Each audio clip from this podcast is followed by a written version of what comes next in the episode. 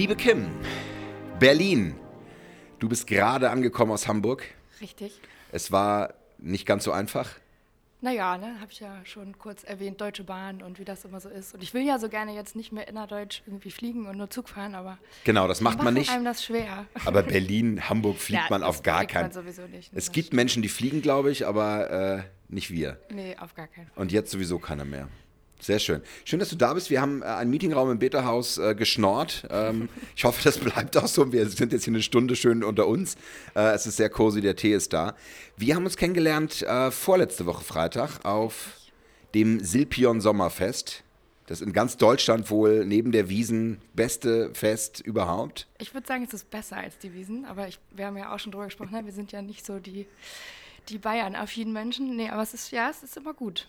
Lohnt sich. Wobei ich will das auch nicht zu vielen empfehlen, weil dann wird es noch schwerer, Karten zu kriegen. Das ist auch nicht so gut. Es ist ein großes, rauschendes Fest, neben der, nach der Solution der Konferenz und dann geht es abends bis, nee, es geht sogar bis morgens um 10, weil Patrick, der Silpion-Chef, dann immer noch einlädt auf die Terrasse und Wahnsinn. Ja. Ja, es ist auch schon, gibt auch zehn Jahre schon, ne? Und da trifft sich auch immer das Who is Who, können wir ganz gut thematisch einsteigen, der ja, agilen Szene, der ganzen Org-Design-Szene und auch New Work, würde ich sagen. Also das war ja auch Großthema auf der Solutions, oder? Ja, auf jeden Fall. Also Digitalisierung ist, glaube ich, irgendwie ne, das, das Schlagwort und äh, Digitalisierung als Teamsport habe ich äh, nochmal nachgelesen, das Motto, ähm, was ich durchaus teile. Aber es ist natürlich auch relativ techniklastig da, was ja durchaus auch ein wichtiger Aspekt ist von, von äh, New Work-Vorhaben, aber ja nicht, nicht alles. Ne? Nee, klar, denn äh, es geht ja uns und auch dir um die Menschen. Ja? Du bist ähm, schon seit Jahren, vielleicht magst du ein bisschen was sagen, als Organisationsdesigner unterwegs. Was ist so dein Werdegang? Ähm, ich habe angefangen eigentlich im Prozessmanagement, also so Prozessmodellierung, äh, Prozessoptimierung, Prozessautomatisierung. Ähm, das ist so meine erste, nee, eigentlich meine ersten drei Jobstationen gewesen. Einmal bei einem ähm, Automobilzulieferer in Liechtenstein und dann bin ich weitergezogen zurück in die Heimat äh, zu einem Energieversorger und habe das da auch aufgebaut.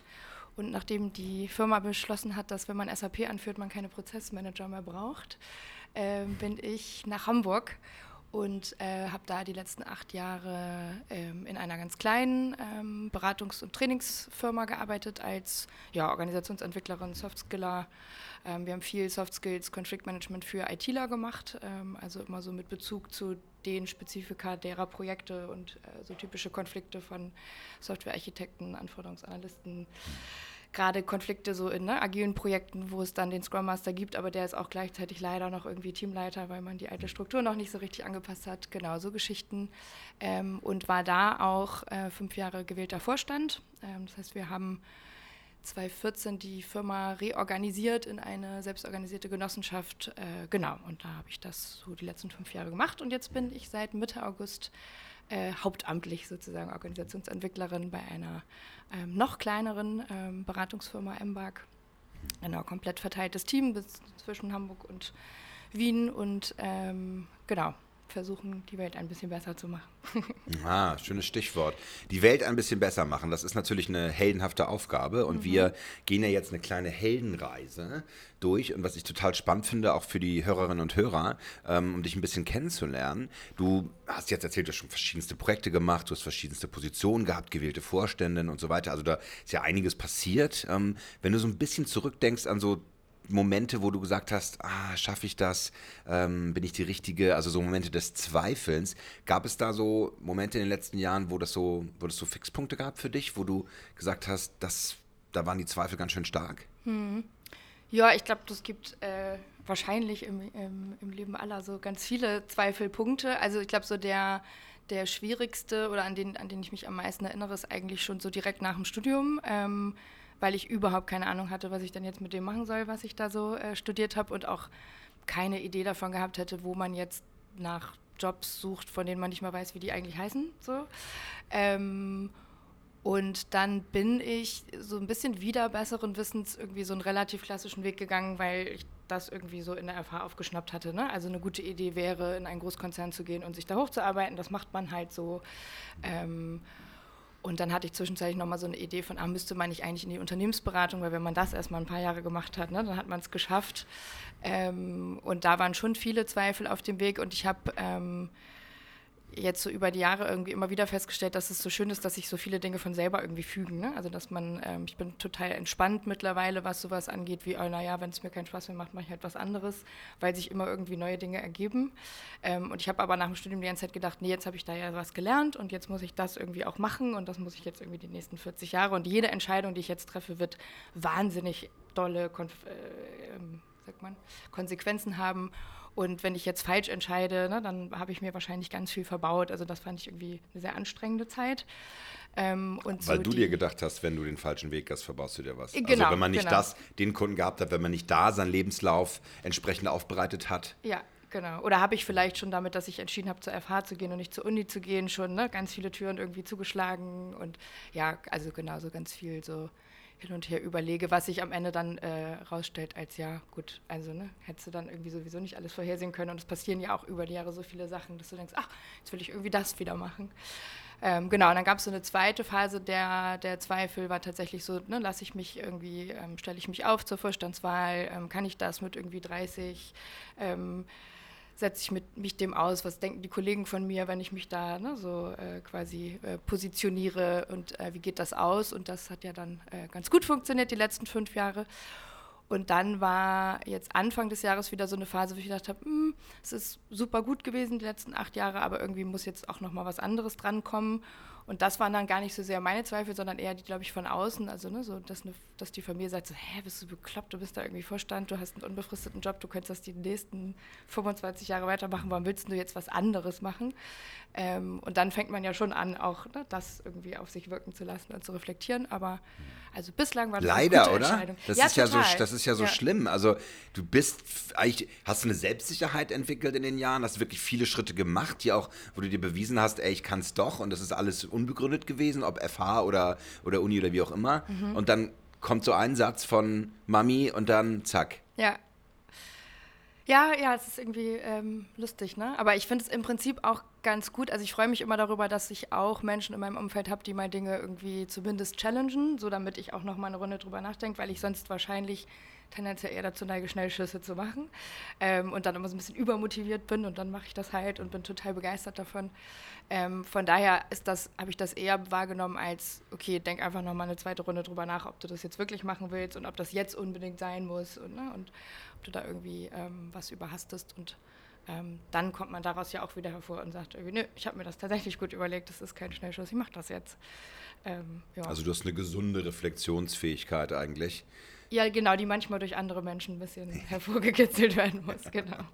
Ja, ich glaube, da sind wir alle nicht von frei. Das ist ja auch immer äh, ein Thema, was, was ich bei vielen meiner Coaches sehe. Also dieses, wenn, wenn, wenn wir den Schritt gehen in, eine- in eine eigenverantwortliche, selbstbestimmte äh, Arbeitsweise, ähm, dann gucken wir uns schon um und, und suchen Muster. Ja? Also wir suchen ja unsere Peer mit Kollegen, die das vielleicht schon länger gemacht haben oder ähnliches, selbst wenn wir in komplett neuen ähm, Bereichen unterwegs sind, aber dass man irgendwo einen Ankerpunkt hat. Ja, glaube ich, ganz, ganz wichtig polarisieren wir mal so die oder extrapolieren wir mal so in die Zukunft, wenn du jetzt so überlegst, Mensch, ähm, so diese fünf Jahre Vorstell Vorstände, dann, dann hast du jetzt einen aktuellen neuen Job, den hast du auch gut gestartet ähm, oder ne, hoffentlich, vielleicht kommt da noch was bei raus. Und du guckst jetzt so die nächsten zehn Jahre. Was sind denn da so Zweifel, die dir da begegnen?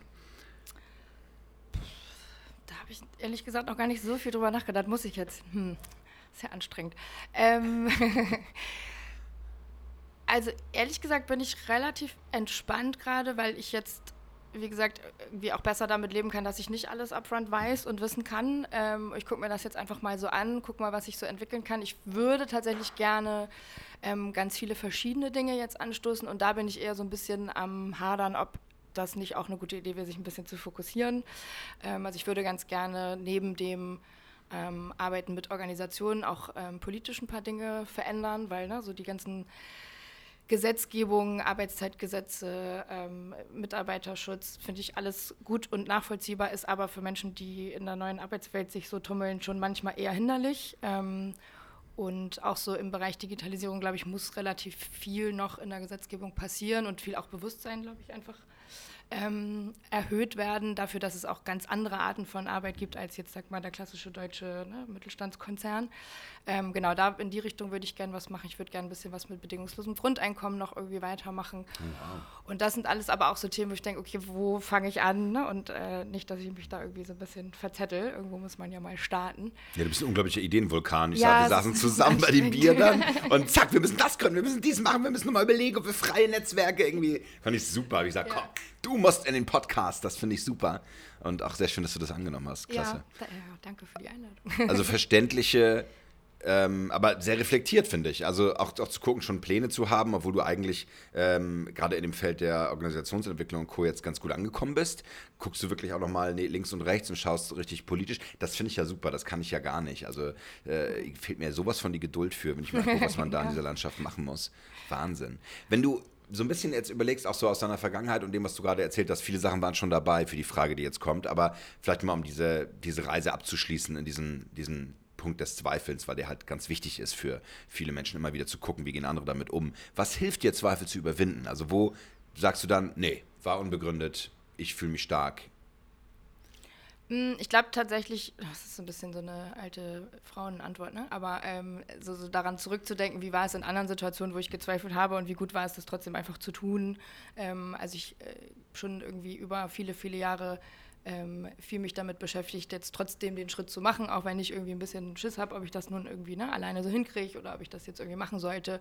Und es hat immer irgendwie, also es ist auch mal, ähm, sind auch mal absurde Dinge daraus entstanden, aber es war immer irgendwie gut, den Schritt zu gehen und es war immer besser, das zu tun, als es nicht zu machen und sich danach zu fragen, was hätte, ich, was hätte alles sein können, wenn ich es gemacht hätte. So, ähm, das ist auch so ein bisschen mein also so meine Wunschvorstellung, wenn ich irgendwann mal, keine Ahnung, sehr, sehr alt bin und im Sterbebett liege, dass ich mir nicht vorwerfen kann, dass ich ganz viele Sachen nicht gemacht habe. So, sondern dann eher vielleicht, ja, war auch ein bisschen was dabei, was man vielleicht nicht hätte ausprobieren müssen, aber jut, haben wir auch was beigelernt.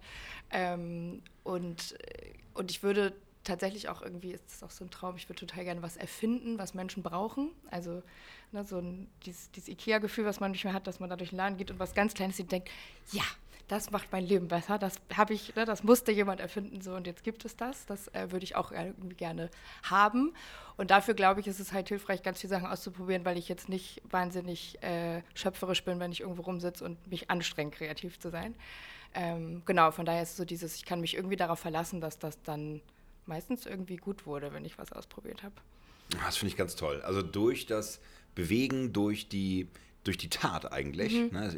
Ich sage immer, es gibt, die, es gibt nur drei Buchstaben des Erfolgs, ne? T, U und N. Ja? Mhm. Und äh, äh, man kann es sogar umdrehen. Äh, andersrum heißt es auch nicht unnötig trödeln. Ah, ja? oh. Und, äh, oh, wunderbar. Nein, ein bisschen, äh, ein bisschen flach das Ganze, aber trotzdem äh, zu tun, zu machen und mhm. zu erleben. Das ist das, was. Und das ist ja krass, weil eigentlich kann man sich noch so viel erklären, analysieren, andere Fragen. es funktioniert einfach nicht, man muss es selber tun. Ja. ja. Finde ich sehr schön. Sehr gut, dann haben wir die ersten, ersten Schritt der Heldenreise äh, erfolgreich abgeschlossen. Das Thema Zweifeln, deswegen so wichtig immer wieder, weil ich auch merke, äh, und das hast du auch sehr schön gesagt, es kommt immer wieder so ein Punkt, wo wir, wo wir uns fragen, ja, was, was wird denn jetzt daraus? Ja, das Leben äh, bereitet uns immer wieder äh, alle möglichen Stellfallen und es wird nie langweilig. Also äh, das, das ist auf jeden Fall eins, was man sagen kann. Auch auf dem Sterbebett, es, es wurde nie langweilig, aber finde ich ein sehr schönes Bild. Also geht mir genauso, wenn ich nachher äh, wirklich alt bin und Enkelkinder oder wie auch immer und dann will ich auch sagen, Mensch, ich habe wirklich einiges versucht und ähm, es war ein Leben voller Fülle. Ja? Also das finde ich, find ich ganz toll, sehr ja. schön. Lass uns den nächsten Schritt gehen, und zwar ähm, die Metamorphose. Also wo hast du sozusagen deine, deine Karrierekräfte entwickelt? Wo kannst du sagen, dass du, äh, dass du was auch erreicht hast? Und ich finde, der erste und wichtigste Schritt dafür ist, ist Wandel. Wo hat sich Wandel angekündigt? Und du hast schon so ein paar Schritte genannt. Vielleicht magst du mal so den stärksten Moment der letzten Jahre bei dir nochmal hervorholen. Was, was war das? Ähm, ich glaube ehrlich gesagt, dass das gar nicht so viel mit Karriere zu tun hat. Also ich habe schon auch immer gedacht, ähm, das ist auch sehr stark geprägt von meiner Erziehung. Mein Vater war immer Unternehmer, der war immer Chef von irgendwas und ganz vielen Menschen und so, ähm, dass man das irgendwie werden muss. Und ähm, ich habe zumindest auch immer gedacht, dass das jetzt irgendwie etwas ist, was ich auch anstreben sollte, weil wenn man Macht hat und wenn man Führungskompetenz hat, dann kann man Dinge verändern und bewegen. Und die krasseste Metamorphose, wenn das nicht ein bisschen zu großes Wort ist für das, was es dann war, ähm, ist, glaube ich, tatsächlich, als ich so diese ganzen ähm, Selbstorganisations, Holokratie, ähm, äh, nimm, nimm, mal den Begriff äh, New Work-Themen ähm, für mich entdeckt habe und gemerkt habe, okay, es gibt noch ganz viele andere Optionen, Dinge zu verändern und wirklich nachhaltig wirksam zu bewegen. Das muss nicht damit gekoppelt sein, dass du irgendwie 300 Leute führst. So, oder du musst nicht, nicht jeder muss ein Gründer sein, ne, weil also mir liegt es zum Beispiel nicht so richtig ganz alleine zu arbeiten, ähm, ganz alleine was zu entwickeln, was ähm, ohne in den Austausch zu gehen, ohne echte Sparringspartner zu haben. Ähm, von daher habe ich dann immer gedacht, ja gut, dann geht der Weg ja nicht. Und ach, hm, also so im Konzern 300 Leute führen will ich irgendwie auch nicht so richtig. Naja, dann bleibt wohl nichts mehr über. Aber so diese Erkenntnis, so dieses ganze Thema systemische Konfliktmoderation ähm, habe ich irgendwann für mich entdeckt. Dann eben Selbstorganisation, Agilität. Und das war wirklich so der Punkt, wo ich gedacht habe, cool. Also man kann ganz anders arbeiten, man kann viel mehr so arbeiten, wie es einem persönlich liegt und wie es auch anderen im Team liegt und darüber mehr ähm, über sich und andere lernen und zusammen viel wirkungsvoller sein, ähm, wenn man diesen Prinzipien folgt. Und das hat überhaupt nichts mit ne, klassischer Führungshierarchie und klassischen Konzernen und darauf arbeiten und ganz viele Dinge machen, die man eigentlich, hinter denen man eigentlich nicht steht, damit man irgendwie ne, noch den nächsten Schritt gehen darf. So, das war, ähm, glaube ich, so das Prägendste. Und es hat ganz viele Dinge beantwortet, wo ich immer nicht gewusst habe, wo ich das sonst herkriegen soll. Also ich bin ähm, in der dänischen Minderheit aufgewachsen und die Dänen und die Skandinavier grundsätzlich sind ja sehr, sehr familienorientiert, sehr teamorientiert. Oben in Flensburg, ne? Genau. Du bist Flensburgerin, ja, sehr schön. Genau. Ganz nordisch. ja. Ähm, und bei denen ist es zum Beispiel total normal, dass um 16 Uhr keiner mehr in der Firma ist, weil sich die Menschen halt um ihre Kinder kümmern, weil die irgendwie ne, für ihre Familie da sein wollen. Und das, da sagt niemand so, oh Gott, die performen überhaupt nicht, ne? oder die ziehen nicht richtig durch oder die wollen nicht. Ähm, und dann bin ich aber über diese verschiedenen Ausbildungs- und Jobstationen irgendwie ständig in Unternehmensumfeldern gelandet, wo ich dachte, ja, aber das ist hier irgendwie alles nicht so, ne? Und also alles, was mir so wertetechnisch liegt, ähm, kann ich da gar nicht irgendwie realisieren und ich muss ständig gegen meine Werte agieren. Ähm, und deswegen war das, glaube ich, so prägend, sich mit, ja, mit agilen Werten und Prinzipien und Selbstorganisationen so auseinanderzusetzen. Ja, super spannend, weil du sagst, geprägt von der Familie her. Das heißt, dein Vater hat wahrscheinlich auch richtig Mitarbeiter, richtig Führungsverantwortung, mhm. ist richtig, äh, ist da richtig fest im Sattel. Und du hattest, also aus der äh, Typologie, der New, der New Work Heroes Typologie ist ja dieses, diese Idee, äh, Arbeitsdimension Führung finde ich übrigens auch eine sehr spannende, weil ähm, natürlich widerspricht sich teilweise so die Idee einer klassischen Führungskraft zu dem, was vielleicht selbststeuernde Teams angeht, wo ich jetzt aber auch immer mehr merke, ähm, auch wenn ich mit vielen Menschen spreche, wie wichtig Führung ist und ein gutes Verständnis von Führung. Unbedingt, ja. Und da hat sich aber was bei dir verändert. Mhm. Was, wann, wann war das? Was, was genau? Gab es da so Momente, wo du auf den Kopf gestoßen wurdest, wo dir vielleicht Mitarbeiter gesagt haben, Mensch, so nicht, Kim? Oder Ah, nee, es war eigentlich noch bevor ich ähm, überhaupt irgendwie in Richtung Führungsverantwortung gegangen bin. Also ähm, als ich bei OSE angefangen habe, war ich ja noch im Bereich, also in der Firma, wo ich vorher war, ähm, im Bereich Prozessmanagement unterwegs und habe ganz viele Prozessaufnahmen gemacht und mit Leuten gesprochen, die gesagt haben, ja, aber irgendwie fühle ich mich hier nicht wohl und ich kann hier nicht richtig arbeiten. Und eigentlich ging es in den Projekten aber viel mehr darum zu sagen, wo können wir die die IT-Systeme ne, verbessern und wie können wir den Prozess schlanker machen und günstiger und effizienter.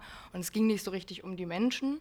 Ähm, und dann bin ich einfach wirklich über das Umfeld äh, dieser Firma und den, vor allen Dingen den Gründer und die Kollegen auf die, diese ganzen Themen überhaupt erst gestoßen, die ich im Studium nirgendwo gehört hatte, in anderen Firmen nirgendwo jemals irgendwie von erfahren hatte. Ähm, genau, und dann ist halt so ein bisschen, also hat sich so ganz viel für mich irgendwie selbst geklärt. Und es hat sich zum Beispiel auch, also ich habe ganz viel mit, äh, sowohl mit meinem Vater, aber vor allen Dingen auch mit Führungskräften in ja vielen Unternehmen gesprochen, die immer wieder gesagt haben, so, so genau weiß ich auch nicht jeden Tag und immer, was ich hier irgendwie mache. So, ne? Aber das kann ich ja nicht zugeben, weil das wäre ja eine Form, oder eine Form von Schwäche und dann würde ich wahrscheinlich nicht weiter aufsteigen. Und dann geht man in das Team und das Team sagt, naja, wir würden schon irgendwie, wir hätten schon tausend Ideen. Ne? Und wenn er uns gefragt hätte oder sie, dann hätten wir schon auch irgendwie gesagt, dass das, was der jetzt irgendwie da vorgeschlagen hat, keine gute Idee ist, aber uns fragt ja keiner. Und das immer wieder und in unterschiedlichsten irgendwie Ausprägungen zu hören, stehst du ja schon daneben und denkst, kann ja irgendwie nicht richtig sein. So, ne? Muss doch irgendwie, eigentlich könnte es doch eine gute Idee sein, wenn man eher partizipativ vorgeht, wenn man äh, das Team befragt, was es dann gerade für eine gute Idee hat, wer gerade irgendwie einen Impuls hat, dem wir folgen sollten. Ich bin auch überhaupt nicht grundsätzlich dagegen, dass es zum Beispiel auch sowas wie Führungskräfte gibt. Ähm, ich glaube, es ist nur wichtig, dass man sich für das Team oder die individuelle Organisation und deren Herausforderung anschaut, was für die gerade passt. Ähm, ich habe auch schon mal mit einem Team gearbeitet, die waren sehr stark ähm, selbst organisiert und die haben dann irgendwann gefragt, ob das okay ist, wenn die eine Führungskraft wählen. Das ist doch super, das ist ja auch Selbstorganisation. Wow. Die Frage ist nur, wofür? Also, ne, warum mhm. wollt ihr das gerade machen? Ähm, weil wenn ihr das machen wollt, damit endlich wieder einer Schuld hat, wenn irgendwas schief geht, dann ist das nicht so eine gute Idee. Ne? Dann müssen wir an anderen Sachen arbeiten. Aber ähm, was wollt ihr denn damit bezwecken? Ja, wir finden es hilfreich, wenn jede Woche einer dafür zuständig ist, Aufgaben zu priorisieren. So, ja, cool, dann äh, ne, macht das einfach. Das ist ja überhaupt nicht, nicht verboten. Das ist auch etwas, was mich jetzt mittlerweile, ähm, nachdem ich jetzt, weiß nicht, fünf, sechs Jahre in dieser ganzen New Work-Szene so unterwegs bin, ein bisschen nervt, dass es immer auch da so Absolutismen gibt. Ne? Also es gibt in der klassischen Führung von Unternehmen so Absolutismen und gibt es aber in New Work auch, es darf keine Führungskräfte geben und es darf, ähm, es muss immer alles nach der und der Methode gemacht werden. Ja, unsere Meetings sind heilig. Ja, genau. Die Retro kommt immer nach der Review. Ja. Äh, und wenn das gerade für uns keinen Sinn macht, wir müssen das trotzdem machen, weil ne, das haben, irgendwie, haben wir irgendwo gelesen oder hat ein schlauer, äh, wie auch immer, agiler Coach uns gesagt. Ähm, also ich finde es viel wichtiger, sich damit auseinanderzusetzen, was diesem Team, dieser Organisation hilft ähm, und was sie wirksam macht. Und mit Wirksamkeit hängt ja auch zusammen, einfach Geld zu verdienen. Ne? Das ist auch so in, in Workkreisen, finde ich ganz oft fast schändlich, wenn man sagt, naja, am Ende muss halt leider auch das irgendwie unterm Strich passen. So, ne? Die sollen da ja auch Geld verdienen, sonst sind wir alle glücklich und zufrieden, aber gehen leider glücklich und zufrieden pleite. Das ist irgendwie keine gute Idee. Also sich diese unterschiedlichen Dimensionen angucken zu dürfen, ähm, finde ich dann schon sozusagen, das war, glaube ich, so die zweite Metamorphose, ne? nachdem sich diese ganze Welt geöffnet hat von, oh wow, äh, New Work äh, gibt es auch noch und das beantwortet so viel und das passt so gut zu dem, was, wie ich gerne arbeiten würde. Aber ich muss da auch irgendwie für mich nochmal so meine individuellen Ausprägungen davon finden und darf auch äh, dazu eine Meinung haben und, ne, und sagen, ja, aber das wäre jetzt irgendwie einfach übertrieben oder unsinnig und ne, also muss irgendwie schon so ein bisschen auch Hand und Fuß haben. Absolut, absolut. Boah, super viel drin. Äh, mich interessiert tatsächlich dieser, dieser Aspekt, den du ganz persönlich betrachtet hast bei, vielleicht können wir mal ein Beispiel rauspicken ähm, und wenn ich darf, würde ich das gerne benennen. Du hast bei OSE gearbeitet. Ne, OSE, ich glaube, steht das nicht für objektorientierte Software, entweder ja, kommen so aus der das IT. Stimmt. Das weiß fast keiner mehr. Ja, ja, ich habe das ganz früh, früher mal, als ich äh, auf Bernd und, und das Team aufmerksam geworden bin. Bernd Österreich ist ja der ehemalige Initiator, Gründer, kann man ja eigentlich fast gar nicht mehr sagen, weil er das ja so wirklich abgegeben hat in so eine Selbstorganisation. Und da ist, glaube ich, auch ganz viel passiert, was Wandel angeht für dich, oder? Mhm. Ja, auf jeden Fall. Magst du da mal ein bisschen was ausführen? Mhm. Ähm, ja, also ich bin ja quasi drei Jahre vor der ganzen Transformation von Ose ähm, in das Unternehmen gekommen und war da wirklich eine von, ne, weiß ich nicht, 30 Trainerinnen und Trainern ähm, und hatte damit gar nicht so viel am Hut. Ich fand es nur einfach spannend, wie die arbeiten und wie stark auch, ähm, wie viele Entscheidungen die Trainer selbst treffen, dass die selber entscheiden, welche Produkte sie machen wollen, welche sie nicht mehr machen wollen, dass es irgendwie Diskussionen darüber gab. Ähm, ganz am Anfang, als ich dazu gestoßen bin, auch nee, zu dem Kunden gehen wir nicht mehr. Und da habe ich gedacht, wow, das ist ja schon irgendwie krass und so. Das sind ja ganz schön verrückte Dudes hier. Ähm, und genau, und dann hat Bernd halt ähm, 2013, äh, es gab noch viel mehr Vorgeschichte, aber um es irgendwie ein bisschen kurz zu fassen, 2013 äh, ganz offiziell zu uns gesagt, also ich will den Laden gerne in die Mitarbeiterverantwortung abgeben und es wäre eine gute Idee, wenn ihr den jetzt nehmen würdet. Ähm, genau, und dann haben wir äh, eine Arbeitsgruppe gegründet von fünf oder sechs Mitarbeitern, mit denen wir dann ähm, in Abstimmung mit ihm auch viel, aber diese Transformation halt einfach gestartet haben, also eine Genossenschaft gegründet haben, Satzung geschrieben haben, immer wieder in die große Gruppe gegeben haben, was wir uns so überlegt haben, weil da gibt es halt schon, ne, also du schreibst in der Satzung manchmal Dinge fest, die dann sehr viel Einfluss auf die Organisationsstruktur auch haben. Und wenn du sagst, wir wollen alles mit einem Mehrheitsentscheid machen, dann widerspricht das eigentlich ähm, der Idee, die wir intern hatten, dass wir alles nach Konsent entscheiden wollen. Und ne, da musste halt viel irgendwie so abgewogen und. Was ist der Unterschied vielleicht mal für die Hörerinnen und Hörer? Konsent ist, man ist derselben Meinung und Mehrheitsentstimmung ist, einige sind dagegen. Ähm, nee, Konsens wäre, die meisten sind jetzt irgendwie, ne, oder wir sind uns irgendwie einig darüber, Konsent. Ähm, da ist die Idee, dass es niemanden mehr gibt, der starke Bedenken hat äh, mit dem, was wir gerade entschieden haben. Und ähm, das ist, glaube ich, auch ein sehr zentraler Unterschied zu Mehrheitsentscheiden, weil selbst wenn ich jetzt irgendwie 70 Prozent habe, die dafür sind, habe ich ja immer noch 30, die entweder indifferent sind oder vielleicht auch sehr, sehr stark dagegen. Und bei Consent interessiert uns eben vor allen Dingen die, die dagegen sind, weil es uns interessiert, warum. Also was steckt da dahinter, was ist da, was macht da Bauchschmerzen ne? oder was ist das Bedenken. Und das sind manchmal Aspekte, wo du sagst, ach ja, krass, Ähm, wenn wir es jetzt einfach gemacht hätten, hätten wir all diese Bedenken überhaupt nicht berücksichtigt und die sind super relevant. Ähm, das beste Beispiel für mich, das war auch ziemlich prägend, ähm, kurz nach der Vorstandswahl hatte ich ähm, den Kollegen vorgeschlagen, dass wir einfach alle Gehälter transparent machen, weil ich es einfacher fand. Einfach so. Ich, ja, tatsächlich, weil, weil diese ganzen Diskussionen über, oh, wir müssen irgendwie ein neues selbstorganisiertes Ja, ja. Gehaltsmodell finden, ähm, war super, super mühsam. Und dann habe ich gedacht, ganz ehrlich, Leute, so wahnsinnig unterschiedlich sind die gar nicht, aber das könnt ihr ja nicht wissen. Ähm, wir legen die jetzt einfach offen. So. Und dann überlegen wir uns, was wir mit diesen unterschiedlichen, aber dann tatsächlich mit dieser Faktenlage dann für ein Modell entwickeln. Und das in Hamburg, das macht man nicht. Da redet man nicht über Geld. Ähm, das war nicht so richtig, glaube ich, das Problem, aber es gab halt, ich glaube, damals sechs oder sieben Kollegen, die sofort ein Veto eingereicht haben und gesagt haben, auf gar keinen Fall machen wir das. Wir sind nicht konfliktreif genug und wir sind nicht in der Lage, ähm, das jetzt auszuhalten. Und selbst wenn es nachher fünf Euro Unterschied sind, dann diskutieren wir nachher nur noch über diese unsinnigen Unterschiede, die sich aus völlig, ne, also verschiedenen Hintergründen ja entwickelt haben. Ähm, aber nee, das können wir noch nicht. So, und das fand ich unfassbar, weil ich gedacht habe, so als klassische Führungskraft hätte ich es einfach gemacht. Und dann, ich meine, du kannst es ja nicht mehr danach untransparent machen, ne? dann ist halt einfach Pech gehabt. Und in diesem Fall ist das so unglaublich wertvoll, dass einfach die Gruppe sagt, bist du eigentlich bekloppt, Kim? Auf gar keinen Fall legen wir die offen, so, das können wir nicht. Und wir können uns aber jetzt gemeinsam darüber unterhalten, wie wir vielleicht mal dahin kommen oder ob überhaupt Transparenz ne, der, der Weg ist oder ob wir was anderes machen sollten. So, dass du bleibst halt im Gespräch und du hast nicht diese vielleicht auch kleine Gruppe von Widerständlern im Raum, die sagen, naja, wenn ihr mich damals richtig gefragt hättet, hätte ich euch auch da schon sagen können, dass ich das halt nicht gut finde und dass ich wirklich auch Ideen gehabt hätte, wie man es besser machen konnte, aber war ja bei Mehrheitsentscheid keine Option. So, ne? Deswegen ist ähm, Konsent da, glaube ich, sehr viel hilfreicher. Das ist auch etwas, was Bernd sehr stark bei uns geprägt hat. Ähm, genauso wie, ne, also ich meine, diesen Schritt zu gehen, ist halt einfach beeindruckend, zu sagen, ja, ich habe eine Firma gegründet vor 15 Jahren und ähm, jetzt gebe ich sie euch. So, und jetzt ne, macht mal Dinge daraus. Und jetzt so nach, nach äh, fünf Jahren ähm, kann ich an sehr vielen Stellen viel besser nachvollziehen, wie, wie krass das gewesen sein muss und ne, wie schräg das auch ist, in so einer Position irgendwie sich die Gruppe anzugucken und manchmal zu denken, so, warum macht ihr das jetzt nicht? Oder warum funktioniert das jetzt nicht? Aber es funktioniert eben in selbstorganisierten Teams nicht, wenn ich nur die Einzige bin, die das gut findet. Das müssen halt alle irgendwie zusammen gut finden. So. Ähm, ja. Super spannendes Konfliktfeld. Also du Ja, als sehr. du, du warst dann Vorstand. Das heißt, man hat dich gewählt, dann Mhm. auch. Du wurdest in den Vorstand gewählt. Mhm, mich und meinen Kollegen, genau. Und dann wart ihr schon, wie war dann eure Rolle? Also wenn ihr dann aber genossenschaftlich organisiert wart, wart ihr sozusagen die rechtlich diejenigen, die auf dem Papier nach außen. Genau. Also das war die, die Hauptidee ist, also du musst, musst halt bei einer Genossenschaft zwei Vorstände, drei Aufsichtsräte haben und wir haben gesagt, wir fänden es schräg, wenn ähm, wir die jetzt sozusagen im stillen Kämmerlein bestimmen oder das irgendwie auswürfeln oder was auch immer. Ne? Wenn, dann selbst organisiert, dann richtig. Ähm, genau, und dann haben sich halt einfach am Anfang äh, Leute zu Wahl gestellt, in unserem Fall zwei Menschen und die sind dann auch gewählt worden ähm, mit viel Feedbackrunden, ähm, mit viel auch Lernen und es wäre auch eine Option gewesen, eben das nicht zu tun, dann hätten wir halt weiter gucken müssen, wie wir damit umgehen.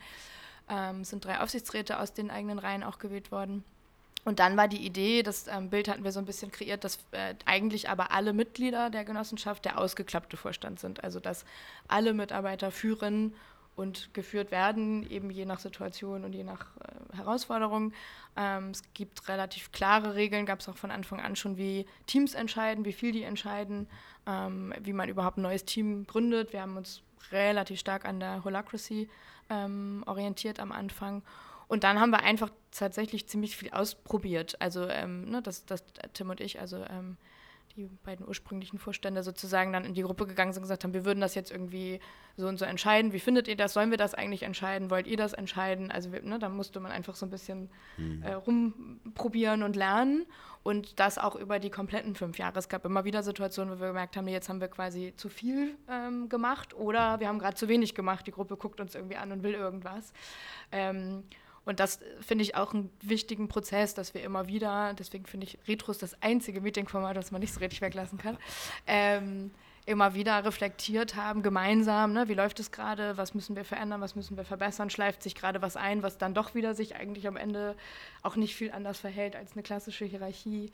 Ähm, und das ist vor allen Dingen Lernfeld, glaube ich, für mich gewesen, weil Tim ja vorher auch schon als Geschäftsführer agiert hat, ähm, immer ne, die richtige Dosis zu finden und das richtige Gespür irgendwie zu entwickeln. Und das ist sicherlich auch ganz oft irgendwie nicht optimal gewesen, aber ähm, ja, da miteinander zu lernen. Was ich beeindruckend finde, ähm, ich habe ja im März dann gesagt, dass ich gehe. Ähm, und jetzt sind drei Vorstände gewählt worden, ähm, immer noch der ursprüngliche und zwei neue. Und das eine ähm, ist eine sehr enge Kollegin von mir, die sich im Leben nicht so beigestellt hätte. So. Mhm. Und wir haben aber äh, in diesem Jahr den Prozess so gedreht, dass wir gesagt haben, bitte sprecht euch gegenseitig an, wenn ihr glaubt, dass der andere irgendwie gut geeignet wäre für die Vorstandsposition und sagt Super. auch warum. Und die hat dann so viel Feedback bekommen, dass immer sagte, so, hm, also jetzt glaube ich irgendwie auch dran, dass ich das machen könnte. Nicht wie genial, wow. das ist genau das, ne, wie es sich eigentlich entwickeln sollte. Ähm, und es ist total schön irgendwie zu sehen was da noch alles so geht und wie viel man noch lernen kann. Aber es auch, ähm, glaube ich, einfach von außen betrachtet auch häufig so, dass andere sagen, oh, das ist aber auch anstrengend, was die da macht. Ne? Also immer wieder verändern, immer wieder lernen, immer wieder was Neues. Und ja, ist so. Also es ist auch nie fertig. Ähm, das, glaube ich, wäre auch ein, ein, Trugschluss, wenn man glaubt, wir sind jetzt fertig, neue Arbeitswelten mäßig aufgestellt. So, das geht halt nicht. Das ist wie eine ähm, Reise, ja, ja. auf der man immer wieder unterwegs ist. Ne? Ja. Ich finde es super spannend, auch gerade für, für mich jetzt als Interviewer. Ähm, du beantwortest die Fragen sozusagen schon äh, äh währenddessen. Äh, ich ich hole sie aber kurz nochmal hoch zwei wichtige Fragen für die Metamorphose wären, was sind für dich positive ähm, Auslöser für, ähm, für Veränderung, für positive Veränderung und was ist Gegenwind, den du bekommst und ähm, wo, wo kommt von außen sozusagen, wenn Veränderungen passieren, ähm, ja, dann Widerwille äh, oder Gegenwehr und du hast das vielleicht an dem Konsentthema zum Thema Gehalt vielleicht schon ganz gut ähm, dargestellt. Ähm, vielleicht nochmal zu dem Auslöser, den hast du auch sehr schön benannt gerade, dass andere durchs Sprechen und durchs Transparent machen sich einfach Möglichkeiten äh, aus der Gruppe finden, die viel besser sind, als wenn es Einzelentscheidungen ja, sind. Unbedingt. Und dann äh, vielleicht nochmal zu diesem Konsent-Thema zum Gehalt. Das ging dann halt nicht. Also die Entscheidung, die du dann hattest, hat dann auch Gegenwind bekommen und äh, äh, wurde dann abgewählt. Genau, also wir haben ähm, mal ursprünglich, wir haben immer mit Fist äh, of Five entschieden. Ähm, das ist so eine sechsstufige Abstimmung, um einfach noch viel differenzierter herauszufinden, wer ist denn inwiefern dafür oder dagegen. Ähm, und wir hatten immer den Deal, ähm, und das würde ich auch jedem empfehlen, der sowas einführen möchte, dass bei uns ein Veto bedeutet, dass es dann, also und selbst wenn einer von 30 Leuten sagt, ich habe ein Veto, ich bin dagegen, dass wir es dann definitiv nicht machen. Ähm, und wir haben aber auch gesagt, Veto bedeutet, das kann ich nur hochhalten, wenn ich zum einen so starke Bedenken habe, dass ich morgen das Unternehmen verlassen würde, wenn ihr es trotzdem macht. Und es bedeutet, dass ich einen konstruktiven Gegenvorschlag erarbeite. Und aus diesem, ne, wir machen das jetzt mit der Gehaltstransparenz nicht, ähm, gab es dann die Diskussion, ja, warum ne, trauen wir uns das eigentlich nicht zu? Ne, warum sind wir so konfliktreif noch nicht? Und es gab dann ähm, sowieso schon, aber ähm, in dem Zuge dann auch nochmal sehr klar, dass ähm, das Votum, ja, dann müssen wir jetzt aber einfach irgendwie ein anderes Gehaltsmodell finden, was für uns passt und was diese Widerstände ähm, eben integriert, über die wir mhm. gerade da in der Gruppe gesprochen haben. Genau, und das ist dann ja nicht so, dass, dass ich dann da irgendwie rausgegangen bin und gesagt habe, so, oh Mann, die sind alle voll gemein, die wollen meine Entscheidung nicht, sondern so, ha, krass, habe ich alles nicht bedacht. Wie gut, dass wir darüber gesprochen haben. Ne? Und oh, ähm, wie, wie wichtig ist einfach die, die Gruppe und auch das Wissen der Gruppe. Ne? Du hast es ja auch gesagt, die Entscheidung der Gruppe ist einfach, ähm, wenn eine Selbstorganisation gut funktioniert, qualitativ viel hochwertiger als die eines Einzelnen oder einer Einzelnen. Und ähm, das ist ja, also das ist etwas, was ich schwer finde, ähm, Menschen außerhalb solcher Organisationen zu transportieren und dieses Gefühl irgendwie mitzugeben, zu sagen, vertraue mir einfach, ne, das wird passieren. Entscheidungen dauern am Anfang länger, aber sie werden besser qualitativ. Ähm, ich glaube, das muss man einfach wirklich ein paar Mal ausprobieren ähm, und an, sich auch trauen, mal ne, als, als mal, klassische Führungskraft ein bisschen was ins Team zu geben und zu sagen, ich höre mal auf diesen Impuls, dass ich mir gerade nicht sicher bin, wie ich es machen soll oder dass ich das Gefühl habe, da könnten noch ein paar Inputs aus der Gruppe kommen. Ich gebe das mal in die Gruppe, aber da muss ich auch aushalten, was die Gruppe entscheidet. Das ist einer der Punkte, den ich auch manchmal schwer fand. Also es gibt, oder immer noch schwer finde, ne? es gibt manchmal Situationen, wo man das Gefühl hat, okay, es ist hier ein Zeitdruck da, es ist eine riskante Geschichte, es ist vielleicht irgendwie ein Impuls von außen, wir müssen reagieren, wir müssen schnell eine Entscheidung treffen.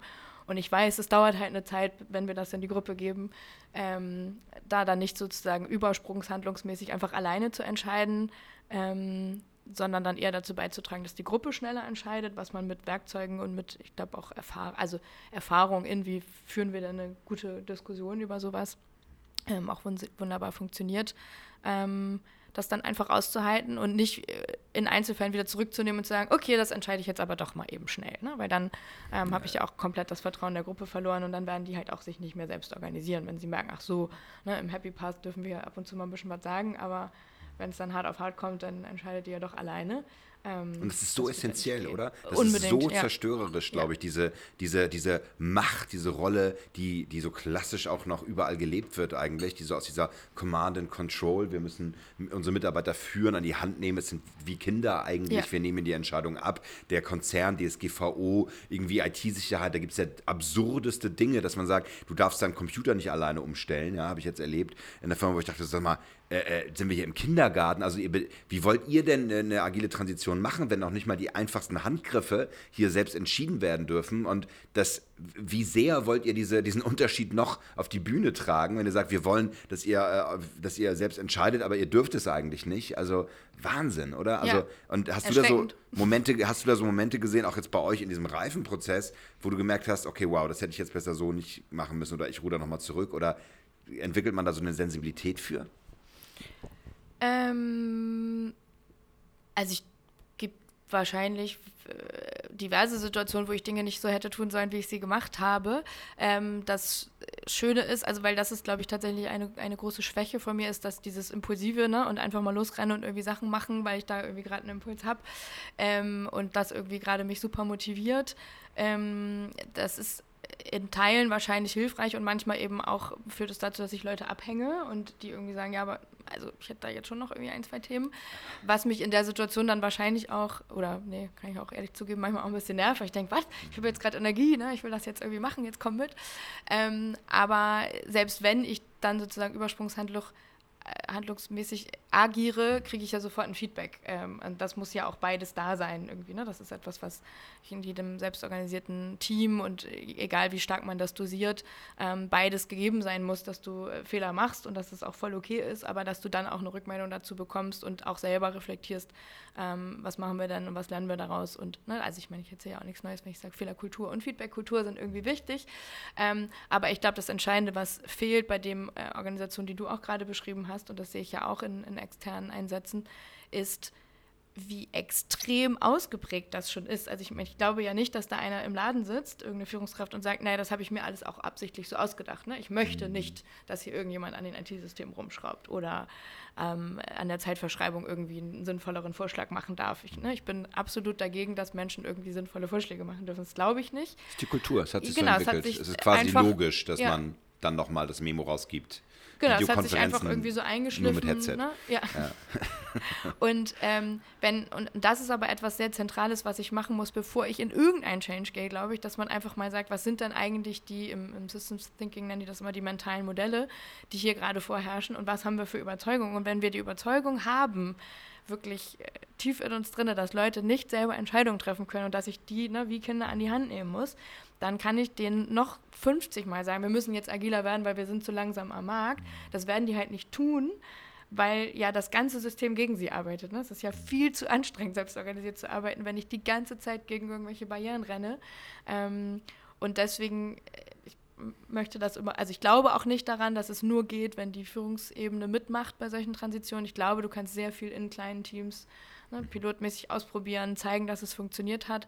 Aber ähm, es ist natürlich langfristig schon hilfreich, wenn auf allen Ebenen so eine Erkenntnis kommt von, ja, und ich bin nicht ähm, ne, sozusagen der oder die Einzige, die immer weiß, wo es lang geht. Das ist, ist schon eine gute Idee, Teams irgendwie entscheidungsfähig zu machen. Ähm, vor allen Dingen, weil wir das ja im Privaten sowieso alle können und müssen und nur die Systeme uns das ganz oft abtrainiert haben irgendwie. Ne? Ähm, das ist schon irgendwie faszinierend. Spannender, ja, super faszinierend. Weil es ja auch, genau das ist ja so wie ein Chirurg, ne, wie ein Organisationschirurg, der, der ganz kleine Schnitte setzt und sehr gezielt mit viel Erfahrung genau da Dinge reingibt und nicht wie so, ich muss ganz ehrlich sagen, Holocracy habe ich mir natürlich auch genau angeguckt und äh, über alle äh, auch soziokratische und heterarchische äh, Konzepte und selber auch in einem Team mal äh, gemacht. Und hier in Berlin muss ich auch ganz ehrlich sagen, ist es oft auch so ein Modeding. Ja? Wir machen das jetzt, weil es andere alle auch machen. Guck mal, Soul Bottle macht das sehr schön, Einhorn, Kondome macht das, dann machen wir das jetzt auch. Und das halte ich halt für extrem gefährlich, weil Ja, viele dieser definitiv. Gründerinnen, ehrlich gesagt, und Gründer, die das dann äh, einbringen von oben, wie es ja auch eigentlich super ist, dass, dass, dass sozusagen die Spitze sagt, wir brauchen Veränderung, aber es dann eigentlich eben in letzter Konsequenz doch nicht so meint und nicht bereit ist für diesen letzten Schritt der, der Aufgabe zu Ja. dem Thema. Ja. Na, das Problem ist, glaube ich, auch, ähm, dass die Methode ja nur dann hilft, wenn sie auf das richtige Problem angewendet wird. Wenn ich das Mhm. Problem nicht definiert habe, ähm, dann kann ich, was weiß ich, was einführen. Ne? Ähm, es wird halt, und gerade wenn ich das so als Blaupause nehme, ne? ich habe jetzt gesehen, genau, die machen das. Ich habe da irgendwie einen total inspirierenden Vortrag gehört von Einhorn und das klang irgendwie super, das machen wir jetzt auch. Ähm, das wird halt nichts nützen, wenn ich nicht gucke, was bei mir Ja. gerade individuell irgendwie das Problem ist. Ich glaube, es ist trotzdem gut, viele Modelle und Methoden und Werkzeuge zu kennen, weil ich dann in, in der richtigen Situation das richtige Werkzeug ziehen kann oder mir Sachen zu entleihen aus äh, Soziokratie ähm, oder wo auch immer her, aus den agilen Werkzeugen. Ähm, aber nicht ohne erstmal mir angeguckt zu haben, was wollen wir denn hier eigentlich aus welchem Grund verändern so, ne? und was passt vielleicht auch zu uns.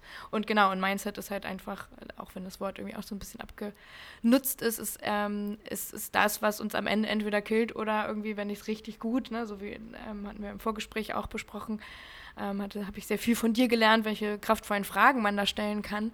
Ähm, da muss ich halt auch parallel ran. So, das ändert halt nichts.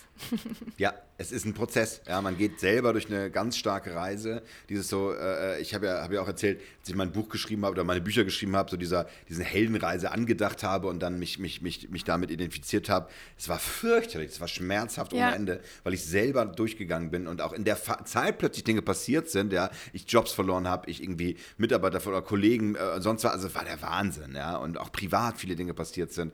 Und das ist wirklich, wirklich ein ziemlicher Höllenritt. Nur wir können jetzt, glaube ich, noch ganz lange auf dieser Ebene weiterreden als zwei Organisationsentwickler. Das, das äh, äh, wird super spannend, weil ich will die Hörerinnen und Hörer weiter auf der Reise mitnehmen und bin immer sehr dankbar für diese äh, konstruktiven Unterbrechungen, weil wir sind jetzt im dritten Schritt, nämlich Argon, ja, wenn du deinen inneren Endgegner, deine Endgegnerin triffst, den Bösewicht, ja, den, den Gegenspieler. Und du hast einen sehr schönen Punkt von ein paar Minuten gesagt. Und dann presche ich immer so vor und merke, und ich kann auch ruhig ehrlich sein, da bin ich dann manchmal zu schnell.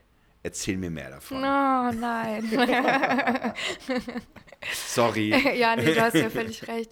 Ja, tatsächlich, also das ist, äh, ist wahrscheinlich ja tatsächlich der Endgegner. Also es ist aber gleichzeitig ja auch etwas, ähm, äh, was ich und auch, glaube ich, in vielen beruflichen Situationen, privat wahrscheinlich manchmal auch, ähm, Menschen ja durchaus auch schätzen ähm, als Eigenschaft, weil halt was passiert, ne, weil irgendwie Änderung, Veränderung angestoßen wird. Aber es hängt natürlich auch ab und es ist manchmal eben auch ein bisschen undurchdacht und so. Ähm, ich habe tatsächlich rausgefunden, das ist ein bisschen absurd, es ist ein Gendefekt. Ähm, was? Ja, Das, das interessiert mich auch. Ich habe das auch. die habe ich, hab ich auch schon ferndiagnostiziert. ähm, nee, tatsächlich, ich weiß leider nicht mehr genau, wie er heißt. Ähm, ist es so, dass, ähm, dass mein Körper konstant in diesem Kampf- und Fluchtmodus ist oder vor allen Dingen in diesem Kampf- und ne, irgendwie ähm, Reagieren-Modus ist und ich nie so richtig runterfahre. Ähm, und das führt dazu, hat mir dann dieser Arzt gesagt, der das festgestellt hat, dass man halt sehr, sehr schnell im Kopf ist, dass man sehr extrovertiert ist, dass man, wie man ja vielleicht als Hörer gerade merkt, wir haben viel und schnell redet. Ja, für genau. unser Wir können da gar nichts für, das ist eine Krankheit. Oh Gott, kann man da Pillen nehmen für? Das wäre Nee, schrecklich. Ja, das habe ich nämlich auch zu ihm gesagt. Sag ich, Sie machen das jetzt aber nicht weg. Sagt er, nee, das kann ich nicht wegmachen. Wir müssen nur ab und zu mal dafür sorgen, dass man auch ein bisschen runterkommt wieder. Ne? Dass man das dann auch ein bisschen, weil diese konstante Anspannung ja auch irgendwie mal wieder entspannt werden muss. Und so Menschen wie wir sollten schon so Dinge machen, wie irgendwie mal ab und zu Atemübungen und Yoga und Oh Mindfulness ja. und so. Oh ja. Hm. Ich muss Es auch uns heute wieder. gut. Ja, ja. Ja. Habe ich mir ganz fest vorgenommen. Ich bin, ähm, habe ja dann immer gleich so irgendwie, hab dann so Anti-ESO-Bällchen in meinem oder so Glöckchen in meinem Kopf, aber eigentlich ehrlich gesagt ist das schon eine gute Idee und man kann das ja auch auf seine Art machen. Also sich nochmal wieder ein bisschen Sehr schön. Für sich alleine sein und ein bisschen runterkommen und drüber nachdenken, was man da alles eigentlich gerade so angestupst hat. Okay, aber das wird nochmal recherchiert, das kommt in die Shownotes. auf jeden wichtig. Fall, ich werde das nochmal raus. Aber es ist auch, es ist, das ist das Krasse. Es ist gleichzeitig, wir haben auch wirklich festgestellt, so diese schnellen Ideen und wirklich reinzugehen. Und ich muss ganz kurz äh, auch nochmal transparent und offen zu mir äh, äh, sagen, diese, diese aktuelle, diese Trophäe des Solopreneurs, die ich vor mir hertrage, weil ich sage, ich bin so schnell und ich bin so, ich will so, ich will so schnell Sachen gründen und eine URL raussuchen und die dann äh, safen und schon das Projekt und das nächste Projekt starten, ja. Ähm, da habe ich ganz viel Spaß dran. Wir sind hier im Beta-Haus, also gestern schön mal seit langem wieder Beta-Bier gehabt und mit meinen Kollegen hier geredet und das ist meine Peer, ja, die, die, die gründen, die schnell neue Ideen rausbringen und man muss dazu aber dann auch sagen, es ist auch nur ein Narrativ. Ja? Mhm. Eigentlich verstecke ich mich dahinter, äh, schnell alleine weit voranzugehen. Ich merke das jetzt bei meinem Freelancer-Team. Ich habe jetzt sieben fantastische Teamkollegen. Übrigens mein ersten Mitarbeiter, der dann auf mich zugekommen ist, der Sebastian, seit drei Wochen, wo ich sage so, okay, wow, äh, du willst bei mir arbeiten? Ja, also ich weiß noch nicht, wie wir das machen, weil eigentlich mache ich das nicht, aber okay, wenn du das willst, dann Hast du dir das gut überlegt? Ja, okay, dann kannst gut, du mitmachen. Er, er, ist jetzt gerade sozusagen in der Probephase, aber es, es, fühlt sich sehr gut an, ehrlich gesagt. Und ich merke auch so, verdammt, if you wanna move fast, move alone. If you wanna move far, move together, mhm, oder? Ja, das ist schon so. Nein, ich finde das auch, ähm, ich finde das sogar auch ganz hilfreich, wenn man sich viel damit beschäftigt, dann auch irgendwie ähm, immer wieder zu reflektieren. Und wann hat es denn wirklich aber richtig doll gezündet? Ja, hat ja nicht gezündet, wenn ich alleine losgerannt bin, hat ja gezündet, wenn ich Leute begeistern konnte, mitzugehen ne? und dann wirklich auch nachhaltig Dinge umzusetzen. Und ähm, ich finde es einfach eine coole äh, einen coolen Schritt, das irgendwann mal für sich so klar zu haben und dann auch für sich, und das habe ich tatsächlich vor allen Dingen jetzt in diesem Jahr eigentlich viele Monate mich mit beschäftigt, zu sagen, es ist zum einen meine Stärke und es ist gleichzeitig auch ähm, kann dazu führen, ne, dass es irgendwie als, als Schwäche wahrgenommen wird von mir selbst und auch von anderen. Und dann muss ich eben damit umgehen, das irgendwie so ein bisschen zu sortieren und zu sagen, ne, wann ähm, oder wie kriege ich es hin, eben nicht alleine zu schnell loszupreschen und wann macht es aber auch voll Sinn und es ist auch voll okay, das zu tun. So. Und es gibt ja äh, immer Situationen, wo das eine besser passt als das andere. Ähm, wenn man meinen Mann fragen würde, dann äh, ist das halt sehr anstrengend für ihn, ne, dass ich auch abends dann immer noch so, und was ich heute alles, und das habe ich mir überlegt. Und so, okay, okay, okay. Muss ich mit anderen Leuten mein, suchen, meine Frau und dein Mann vielleicht. Ja, genau. Vielleicht können die nicht mal zusammen in so ein Retreat gehen oder so. Ja, und das, das ist wirklich wahr. Ja? Wäre wär, wär wirklich eine Möglichkeit. Aber es ist wirklich schwer. Also ich glaube, dass auch, ich weiß, dass es schwer ist, mit mir äh, zu arbeiten, zu leben und, und mich um zu haben. Also so für einen Impulstalk oder so für ein Projekt, glaube ich, völlig okay. Aber auch mein Team aus dem letzten Projekt, ja, unheimlich gelitten, weil ich immer wieder gefragt habe, Seid ihr denn zufrieden mit der aktuellen Performance? Habt ihr euch überlegt, wie ihr jetzt hier weitermacht? Ist das wirklich transparent? Also, ähm, und dann immer wieder eine neue Idee gehabt, wie ich das, wie ich das, wie ich das dir unter die Nase reiben kann, ja, weil äh, das macht halt ein guter Coach, der, der gibt halt nicht auf, ja, und der glaubt, dass er der Coach ist, ja. Ähm, ich ich würde das mal, du hast schon wieder die nächste Frage beantwortet, ich äh, stelle sie aber nachher nochmal. Ich kannte die Frage nicht, wollte ich nur dazu Ja, es ist fürchterlich. Vielleicht ist es wahrscheinlich ist einfach hier im, sozusagen im morphogenetischen Feld des Podcasts. Die Menschen führen sich, oder vielleicht ein gutes, äh, vielleicht klappt die das Konzept gut, ich weiß es nicht. Heldenreise äh, scheint zu klappen. Äh, Momente des Scheiterns, also wenn du merkst, du kommst nicht weiter, wie gehst du damit um? Vielleicht äh, hast du schon einiges zu gesagt, also innehalten, das aushalten. Hast du Tricks, wo du dann sagst, Retreat oder Yoga oder ähnliches oder in den Schmerz reingehen oder? Ich fange ja sowas immer an und dann, äh, das ist vielleicht auch einer meiner, ähm, meiner Endgegner, ist meine, ähm, also zumindest im Privatleben äh, bin ich nicht so wahnsinnig konsequent beim Durchhalten von so Dingen, die ich mir vornehme, die mit Sport zu tun haben. Ähm, Nee, tatsächlich, also äh, was mir wahnsinnig hilft, ist einfach dann alleine sein und äh, Musik hören und draußen sein. Also und das könnte man jetzt wahrscheinlich verbinden mit ganz vielen Dingen, die irgendwie Yoga oder Mindfulness oder was auch immer sind. Ähm, aber faktisch ist es genau das, was ich tue. Ähm, also einmal kurz innehalten, alleine sein, drüber reflektieren und dann, wenn ich so den nächsten irgendwie Anstupser habe, ähm, auch wieder ins, in, ins Gespräch zu gehen. Ich habe neulich den schönen Spruch gelesen, ähm, dass es Lösungssprecher gibt und es gibt Sprechdenker. Ähm, und ich bin auf jeden Fall ganz eindeutig ein Sprechdenker. Ähm, deswegen muss ich sprechen, um ne, mit anderen Menschen irgendwie auf Lösungen zu kommen. Das heißt, mir ist ja auch sehr, sehr bewusst, dass ich Leute wow. brauche. Ich kann das nicht alleine. Ja. Ähm, aber dafür muss man zwischendurch eben auch ein bisschen wieder auftanken irgendwie. Ne? Und was ich auch ähm, einfach durch die letzten fünf, sechs Jahre irgendwie in diesen selbstorganisierten Teams wirklich zu schätzen ähm, angefangen habe, ist, echtes, fundiertes Feedback und dafür eben auch sich mit Leuten zu umgeben, die sowas äh, dir auch geben. Also, ne, und äh, ist auch wieder ein bisschen so eh so, aber äh, das ist wirklich einfach ein Geschenk, wenn dich jemand beiseite nimmt und sagt, Kim, ganz ehrlich, das war jetzt wieder ein bisschen wild, ne? Oder irgendwie, ähm, da hätte man über die Formulierung nochmal nachdenken können oder so. Das ist einfach großartig. Und gleichzeitig sind das, glaube ich, alles die Schritte, die, ähm, deswegen finde ich diese Metamorphose auch so wichtig. Ich finde es auch so spannend, was du gerade beschrieben hast die es braucht, damit man mit Kunden wiederum gut arbeiten kann. Wenn ich das alles nicht selber rausgefunden habe und noch nie durch den Schmerz gegangen bin oder ja. gefühlt habe, wie soll ich denn jemandem vermitteln, was da vielleicht auf denen zukommt ähm, und wie sich das irgendwie, ne? und dass es auch irgendwann wieder gut wird und dass eben dieses Gefühl von, und wenn du die Gruppe fragst und die haben einen mega guten Impuls und du stellst mal kurz deine Idee zurück und sagst, auf jeden Fall genau das, was ihr gesagt habt, ist viel besser. Ähm, ja, das ist halt einfach ein geniales Gefühl. So. Und dafür braucht es aber, glaube ich, auch ein bisschen Reflexion, die anstrengend, aber gut ist. Ja.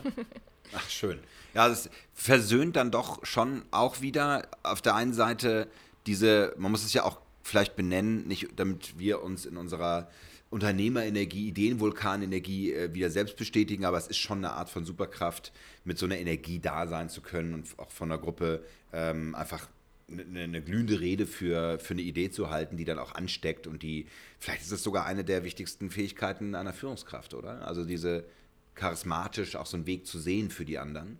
Ähm, ja, ich weiß gar nicht, ob Führungskraft oder ob einfach das grundsätzlich eine wichtige Eigenschaft ist, dass in Gruppen Menschen da sind, die visionär denken und so Sachen da reingeben als Impuls. Und ich glaube aber immer im allerbesten Fall gekoppelt mit richtig gute Fragen stellen und richtig gut zuhören können auch. Ähm, also ich glaube, also das ist so das, was ich in den letzten Jahren am allermeisten trainiert und auch geübt habe, ähm, bevor ich lospoltere, äh, einfach wirklich mal zu fragen, ne, was ist denn gerade bei euch los? Was sind denn überhaupt die Themen, die euch umtreiben? Ähm, wie geht es euch mit verschiedensten Situationen? Ähm, und dann einen Impuls reinzugeben, der dann ja auch viel treffsicherer ist. Ähm, und dann wieder ne, zu gucken, was macht das jetzt mit der Gruppe oder was macht das mit dem Einzelnen. Ähm, ich glaube, wenn man das beides hat und das muss ja gar nicht immer in einer Person sein. Es geht ja auch, wenn, wenn diese Rollen irgendwie aufgeteilt sind in einer Gruppe. Ähm, aber das braucht schon irgendwie beides, ne? weil sonst ähm, kriegst du die Leute halt irgendwie auch nicht so richtig mitgenommen. Ja. Sehr schön. Ja, finde ich toll. Also dieses sich, das, nicht, teilweise muss ich auch sagen, es fällt mir unheimlich schwer, diesen Prozess zuzulassen bei, bei Teams, diese Erkenntnis, was ist gut für uns, das, das ausdiskutieren zu lassen. Also man muss dazu ja auch dann sagen, als Coach ist man immer ja in der Lage, dass, dass man viele dass man viele Muster sieht, die man auch vorher schon erkannt hat und auch eine Idee für das Team hat. Also ich erinnere mich an den Podcast mit, mit Björn Jensen, der als Agile Coach ganz viele arbeitet und der sagt, wenn ich dem Team nicht zugestehe, diese, diese, diese Entwicklung selber zu machen, das hast du gerade auch sehr schön beschrieben, dann bringt es halt nichts. Mhm. Und wenn ich den, das für das Team sage und den Raum für das Team, für den Team aufhalte, für diese Lösung, dann passiert es nicht, sondern es muss bereit sein, es muss der richtige Schritt sein. Ja? Und das finde ich unheimlich schwer. Also äh, Wahnsinn. Und das führt natürlich auch zu Arbeit und auch Kraft und Aushalten. Jetzt kommt eine abschließende Frage zu dem dritten Teil, bevor wir zum vierten gehen. Wie belohnst du dich denn, äh, wenn du das Gefühl hast, du hast oh, wirklich was geleistet und geschafft? Das sind deine Lieblingstreats. Was machst du? Äh, Champagner, äh, Südseeinseln, äh, Rum aus Flensburg. Was ist es? Ja, Südseeinsel geht ja jetzt nicht mehr wegen, wir fliegen ja nicht mehr, ne? Das Stimmt, haben wir ja schon festgestellt. Gibt es auch keine Südseeinsel mehr bald? Äh, das kommt noch dazu. Das kommt dazu. Ähm, ja, Champagner jetzt auch nicht so, aber also ich finde so irgendwie abends auf dem Balkon äh, ein schönes Glas Wein und einfach irgendwie mhm. freuen. Im besten Fall mit denen, mit denen man das gerade gemacht hat. Also ich finde, es gibt ja eigentlich nichts Cooleres als ein, ein Feierabendbier nach einem harten Workshop mit dem Team, wo dann wirklich alle nochmal ein bisschen runterkommen, wo man vielleicht auch mal wieder, auch wenn es gerade hart war, vielleicht sind ja auch mal Tränen geflossen oder es wurde ein bisschen lauter oder ruppiger, dann aber irgendwie dieses, wir sind da jetzt zusammen durchgegangen und jetzt feiern wir uns ein bisschen, das finde ich schon ziemlich cool. Ähm, und das ist lustigerweise auch etwas, also ich verbrauche sehr viel Energie in solchen zum Beispiel Workshops oder Trainingssituationen oder Coachingsituationen und gleichzeitig ähm, bekommt man ja auch ganz viel Energie oder bekomme ich dann auch wieder ganz viel Energie, wenn ich sehe, wie die Gruppe plötzlich am Ende ne, sagt, Alter, war das auch ein bisschen, war schon auch geil, was wir heute geschafft haben. So. Ähm, und dann auf verschiedensten Ebenen, ne, dass ähm, man sich da nochmal auch ganz anders unterhalten kann. Genau, das ist es. Und ähm, ich esse auch echt gerne gute Dinge. Sehr gut. Kann man gerne kombinieren. Schön. Ja, Wahnsinn. Also das ist vielleicht für viele, die diesen extrovertierten Impuls so nicht kennen oder die sich sagen, oh, wirklich, aber es ist bei mir tatsächlich dasselbe. Es ist erschreckend, wie viel, äh, wie viel Überschneidung wir haben. ähm, und auch wunderschön irgendwie, weil genau das, also nach einer ganz langen, nach einem ganz langen Tag, äh, trotzdem das, diese Energie noch mit aufzunehmen und diese dann auch dort zu spüren und zu haben, ja, in den, in den, in den absonderlichsten äh, Ecken Deutschlands für die seltsamsten Themen, Automobil, Versicherung, Finanzierung, wo ich sage, ich, interessiert mich eigentlich überhaupt nicht, aber dann plötzlich einen, einfach gemeinsam äh, ein totales Interesse dafür zu entwickeln, wie geht es dem Thema, wie was haben wir zusammen geschaffen und einfach gemeinsam die Erfolge zu feiern, finde ich, find ich super. Mhm. Ja, das muss man unbedingt feiern, ganz klar. Finde ich, find ich ganz wichtig, da auch dran zu bleiben. Ja, viele, es lag mir noch was anderes auf der Zunge, die dann sagen, ja, ich merke dann auch, dass ich dann wenn ich die Ruhe brauche, es geht mir auch so, dann, dann, dann will ich auch für mich sein. Also ich merke das immer in Zügen oder wenn ich reise, da kann ich ganz schlecht dann noch irgendwie mit jemandem quatschen oder so. Mhm. ich mache immer Kopfhörer auf und, und schreibe viel Bücher und so auf der, auf, auf, auf, äh, auf der Reisen und so weiter. Aber ich brauche meine, meine Ruhephasen. Aber wenn ich mit den Teams bin und diese Energie da ist, dann will ich definitiv spüren, ganz klar. Ja. Kommen wir zum letzten Schritt. Ähm, du bist sozusagen jetzt beide, äh, du bist bist, du hast die Zweifel gesehen, du hast deine Kräfte, äh, du hast zu deinen Kräften gefunden und hast Dinge transformiert, bist nochmal in den Endkampf gegangen mit diesen Kräften und jetzt ist natürlich Lysis, vierter Teil, Meisterin der zwei Welten, du hast beides gesehen und äh, entwickelst fast schon so eine Art Weisheit, hast so, kannst zurückblicken auf das, was du hast. Und deswegen die erste Einstiegsfrage, wenn du ähm, auch leider wieder so ein bisschen Richtung Anfang geguckt, aber aus der Perspektive der Weisheit heraus, wenn du zurückblickst auf das, was du jetzt erreicht hast die letzten Jahre, welchen Fehler würdest du so nicht wieder machen und warum? Hm.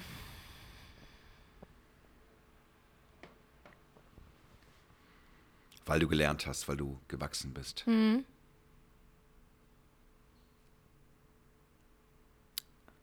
Hm, das finde ich wirklich schwer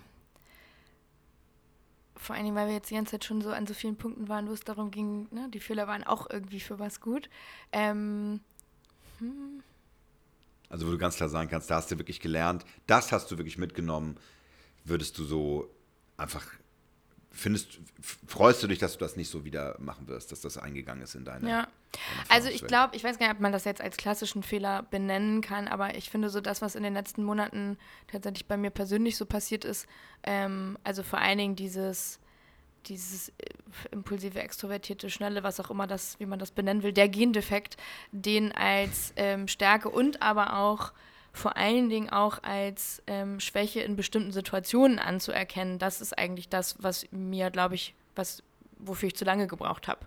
Ähm, also ich habe, glaube ich, ähm, an zu vielen Stellen dann irgendwie an mir selbst zu doll gezweifelt und äh, gleichzeitig aber auch irgendwie ähm, Leute damit einfach ne, überfordert und gestresst und angestrengt.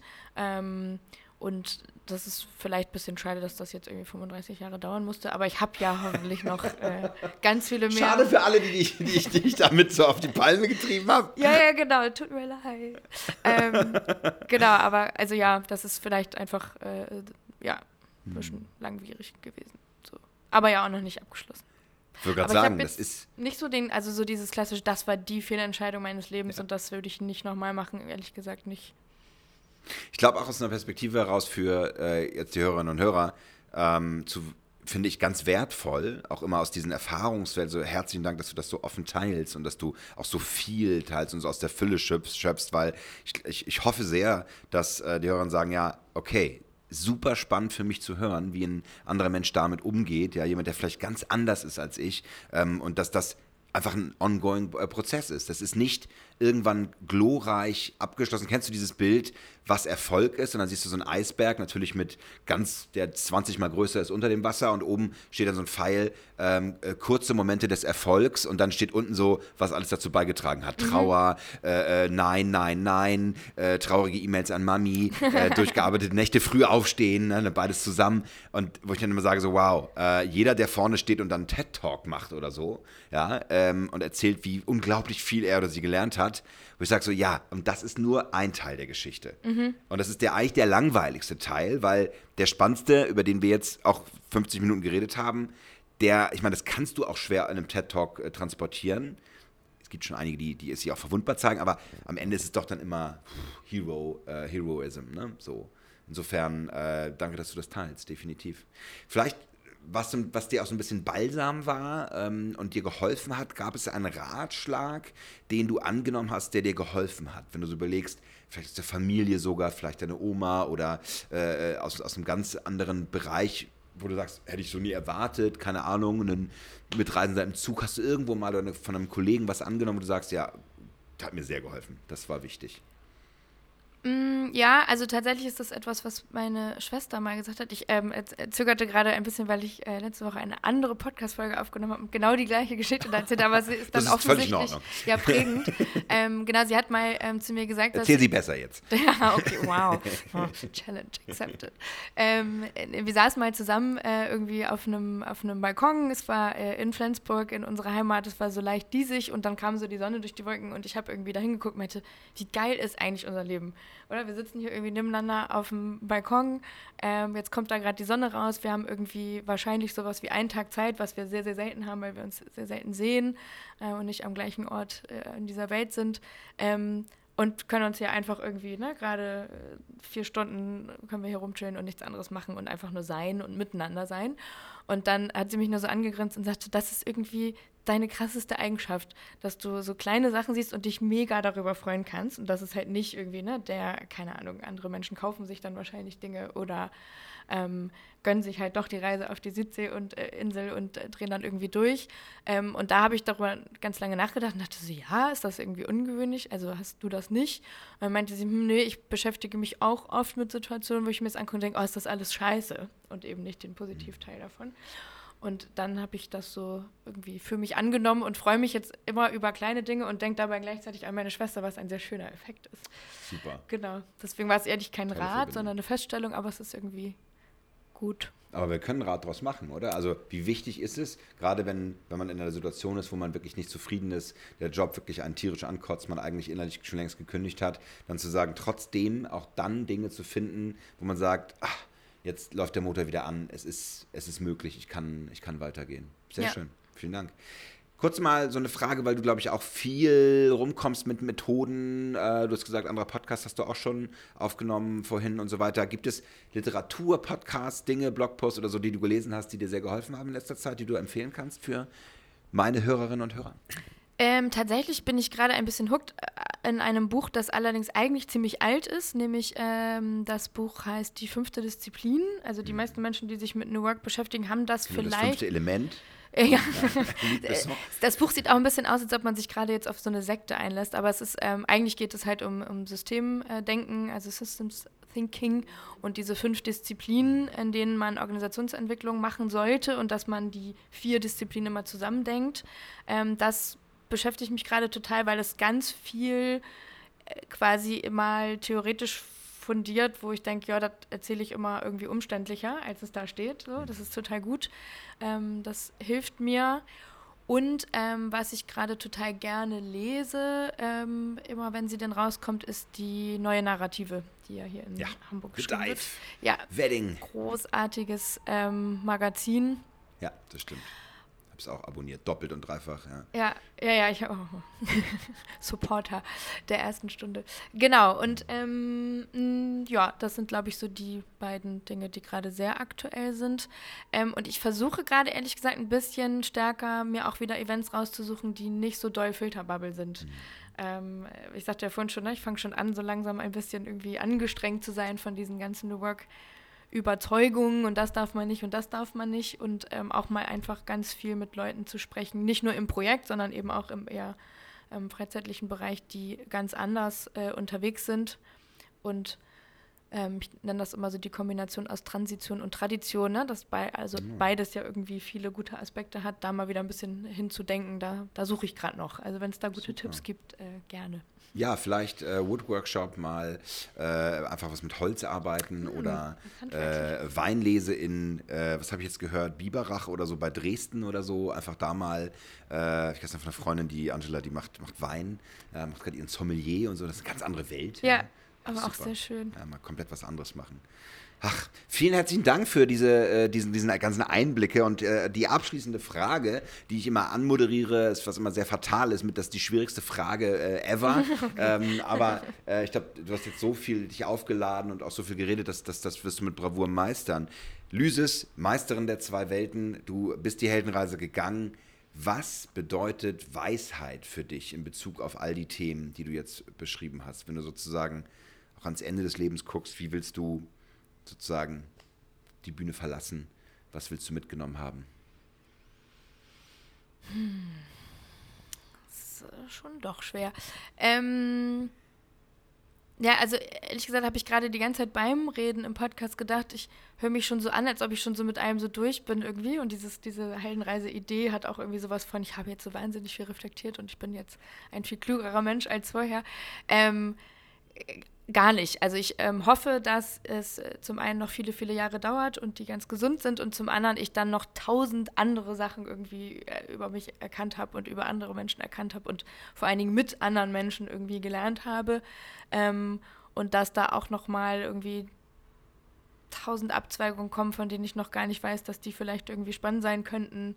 Ähm, also ich glaube, Weisheit ist dann für mich eher so ein Kombinationspräparat aus einfach mega vielen Erlebnissen, die gut, die anstrengend, die schwierig waren, aber auch irgendwie alle zu was gut waren. So. Ja. Ich glaube, man muss es einfach ausknipsen bei uns, sonst, sonst geht es immer weiter. Ja, ja. Es wird, wird ewig weitergehen. Genau. Aber sehr, sehr schön. Aber die Idee, äh, auf dieser Reise weiter zu bleiben, noch der Wunsch dahin, finde ich sehr, ja. sehr anrührend und sehr, sehr ehrlich. Finde ich super. Liebe Gem, vielen herzlichen Dank.